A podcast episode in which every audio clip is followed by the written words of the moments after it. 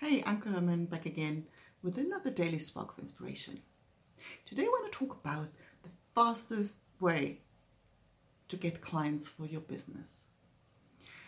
And the thing is, it, at first sight, it sort of looks like a detour, but my claim is that it isn't. Because I quite often have conversations with people who say, oh, you know, I kind of don't know, I need to take more action to, to get clients you know, or to sell more.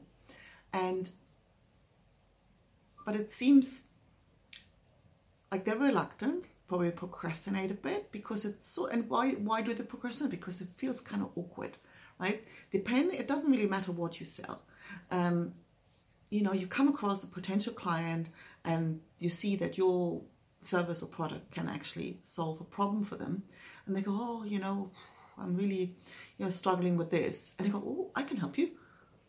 And the other person goes, no, no, I'm fine, I'm fine. And oh, yeah, maybe one day.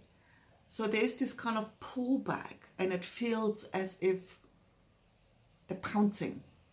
And they don't feel good about it, and the client doesn't feel good about it. And it's that whole awkward selling, sales kind of situation that a lot of business owners think they kind of it's a necessary evil. You sort of have to do that because how else would you get clients if you don't tell them or offer your services? And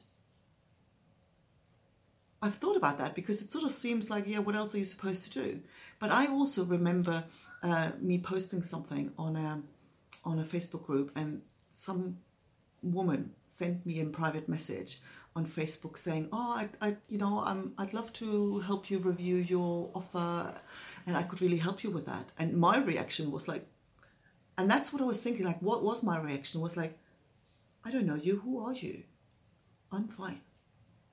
Like, I don't trust you enough to share my issues with you. And and I'm thinking, yeah, that's the thing. Because and especially you have if you have a small business if you're like a one woman show if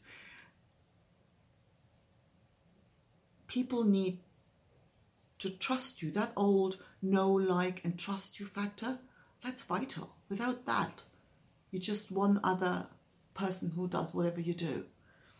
So what you need is that personal connection with people first. Because once that's there,